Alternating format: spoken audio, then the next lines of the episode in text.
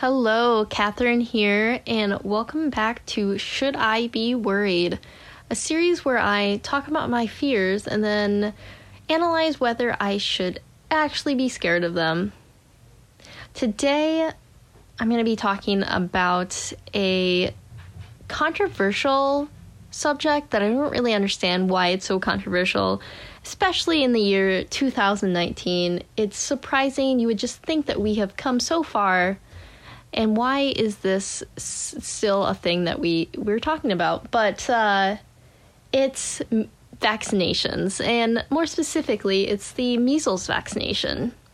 Why I chose this topic for today is because the CDC just released a report saying the amount of measles cases in the US is the second highest. So this year it's the second highest it has been since the disease was eliminated in the US in 2000. Now, the the number and this is as of when I read this report earlier today was 555 individual cases and they were reported in 20 states and now I'm sure by the time that you're listening to this that both those numbers will be more. But that's what it said on this report. And bear in mind, so I said it is the second highest uh, of any year since 2000. It's only April. So we're talking January, February, March, and then a week and a couple days of April. That's we're already at the second highest amount of measles cases. Now there are a few outbreaks currently going on in the United States, and they are in New York, Washington, New Jersey, California, and Michigan. And I should say outbreaks are just when there are three or more cases in a given area. And these outbreaks have been um, attributed to travelers from other countries coming into the United States. And so, in other countries, uh, like in Asia and Europe and other places, measles is more common. And so, these people are coming in, and the people who are not vaccinated in this country are getting this disease. Now, what is measles? Measles is a highly infectious disease that lives in your nose and throat mucus. Now, symptoms generally appear 7 to 14 days after a person is infected. The first symptoms includes cough, runny nose, high fever, red watery eyes, and then two to three days after symptoms start, you start seeing what's called Koplik spots. I hope I'm pronouncing that right, which are white spots inside your mouth. And then three or five days after your symptoms, you then start seeing a rash breaks out, break out. And so this is what people I think most associate with measles is this rash that kind of is just flat red, not necessarily bumps, but just flat red rash that starts at your hairline and then moves down, and it it's incom- accompanied by a high fever that could reach up to 104 degrees Fahrenheit, which is a, a dangerous fever. So, one thing that's particularly notable about measles is just how infectious it is. And so they say that um, 90% of people who are not immune to measles that are in contact with a person who is infected will get measles. So 90% of people who are in contact with a person who has measles and that person, the person who you are not immune to it, you will get measles. And another thing to note measles, if you cough or sneeze or whatever, that measles virus can live in the air for up to two hours. Now, I'm a bit of a dork when it comes to disease history. I like to know kind of where these diseases come from. So I did some research on just kind of the history of measles because ultimately I do think we can learn from our past. And the um, I guess what you can say about measles is one, it, has been around for, for centuries. There's reports of it being anywhere from the third to 10th century of, of these reports that could be measles.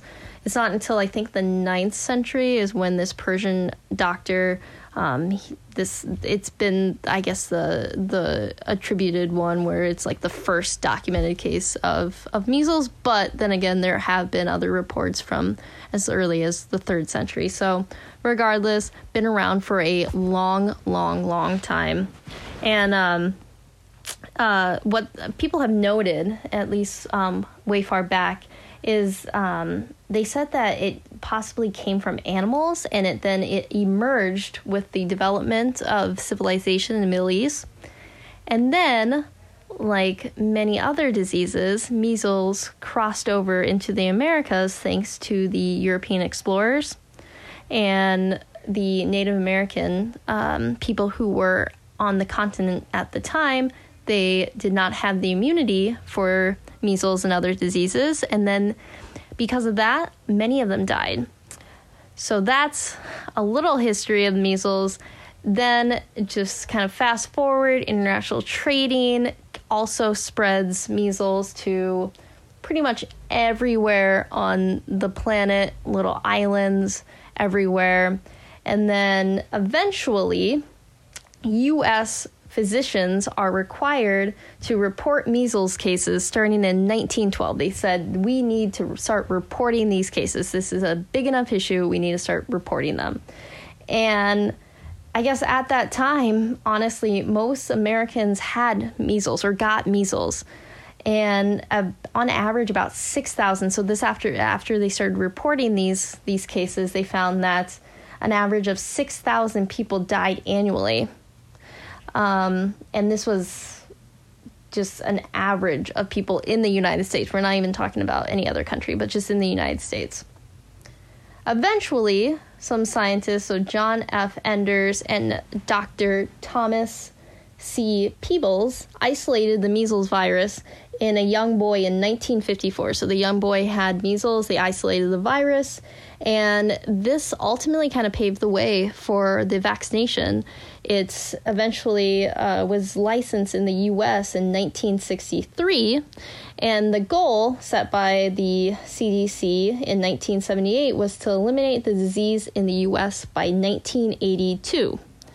That did not happen but it, the vaccine still reduced reported cases by 80% from the previous year in 1981. And now you see measles most um, often bundled with mumps, rubella, and varicella. It's the MMRV. And I'm not going to go too far into detail about this, but there was also a bit of an outbreak that caused um, people to or doctors to start giving um, children a, a booster of measles just to make sure that they are not infected. So that also happened. Not going to go too that gets pretty sciencey, so I'm not going to go too far into that. So, like I said, when the U.S. Physi- physicians started to report cases of measles, they said about 6,000 people annually died from from measles. Now, we're obviously much more advanced medically and technologically than we were in 1912. But even so, if you get measles today, one out of four people still have to be hospitalized. And then also, one out of every 1,000 people get encephalitis, which is the swelling of the brain.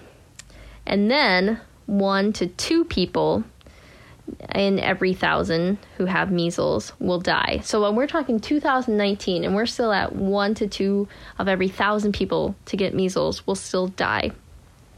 Other complications from measles include pneumonia, diarrhea, ear infection that results in one of 10 children getting permanent hearing loss. And this is actually this is the crazy one.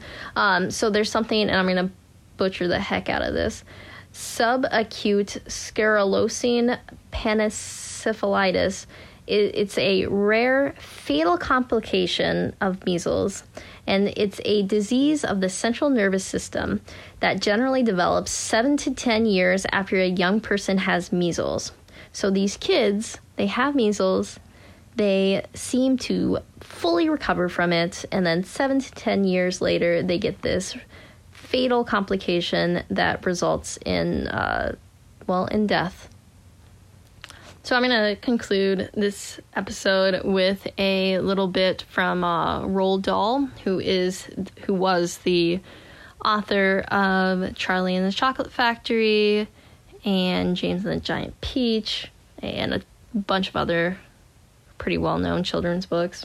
He lost his daughter Olivia to measles, and he wrote this later, kind of as an as a encouragement uh, for other people to vaccinate their children. So I will read that.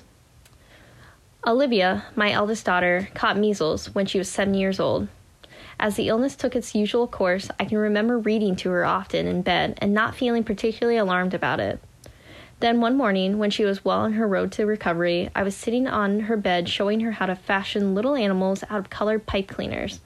And when it came to her turn to make one herself, I noticed that her fingers and her mind were not working together, and she couldn't do anything.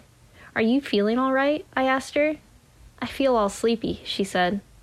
In an hour, she was unconscious. In 12 hours, she was dead. The measles had turned into a terrible thing called measles encephalitis, and there was nothing the doctors could do to save her. That was 24 years ago, in 1962. But even now, if a child with measles happens to develop the same deadly reaction from measles as Olivia did, there would still be nothing the doctors could do to help her.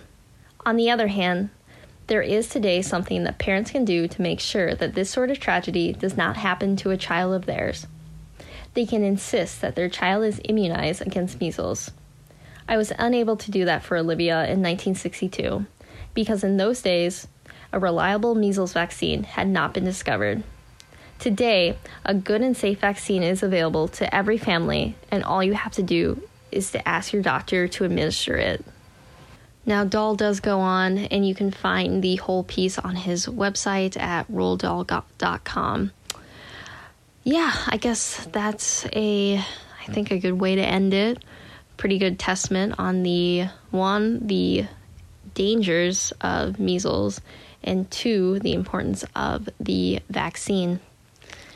So, yeah, that's it. I think um, measles, obviously, I, I don't want to get too political because on like there's not much else I can say to persuade anyone out there. You've all heard doctors and scientists and people with so many more degrees than I have saying vaccinate your kids. So I'm not, I don't, I'm not uh, that egotistical or that uh, narcissistic enough to think that my incredible voice will make you vaccinate your kids. I know that's just not going to happen. If you already are set on it, I don't know what else I, as a everyday Jane can what I can do to make you vaccinate your kids. But I guess you know I can I can tell you the dangers of measles and if by chance that changes your mind then I have done something worthwhile and I can go to sleep happily.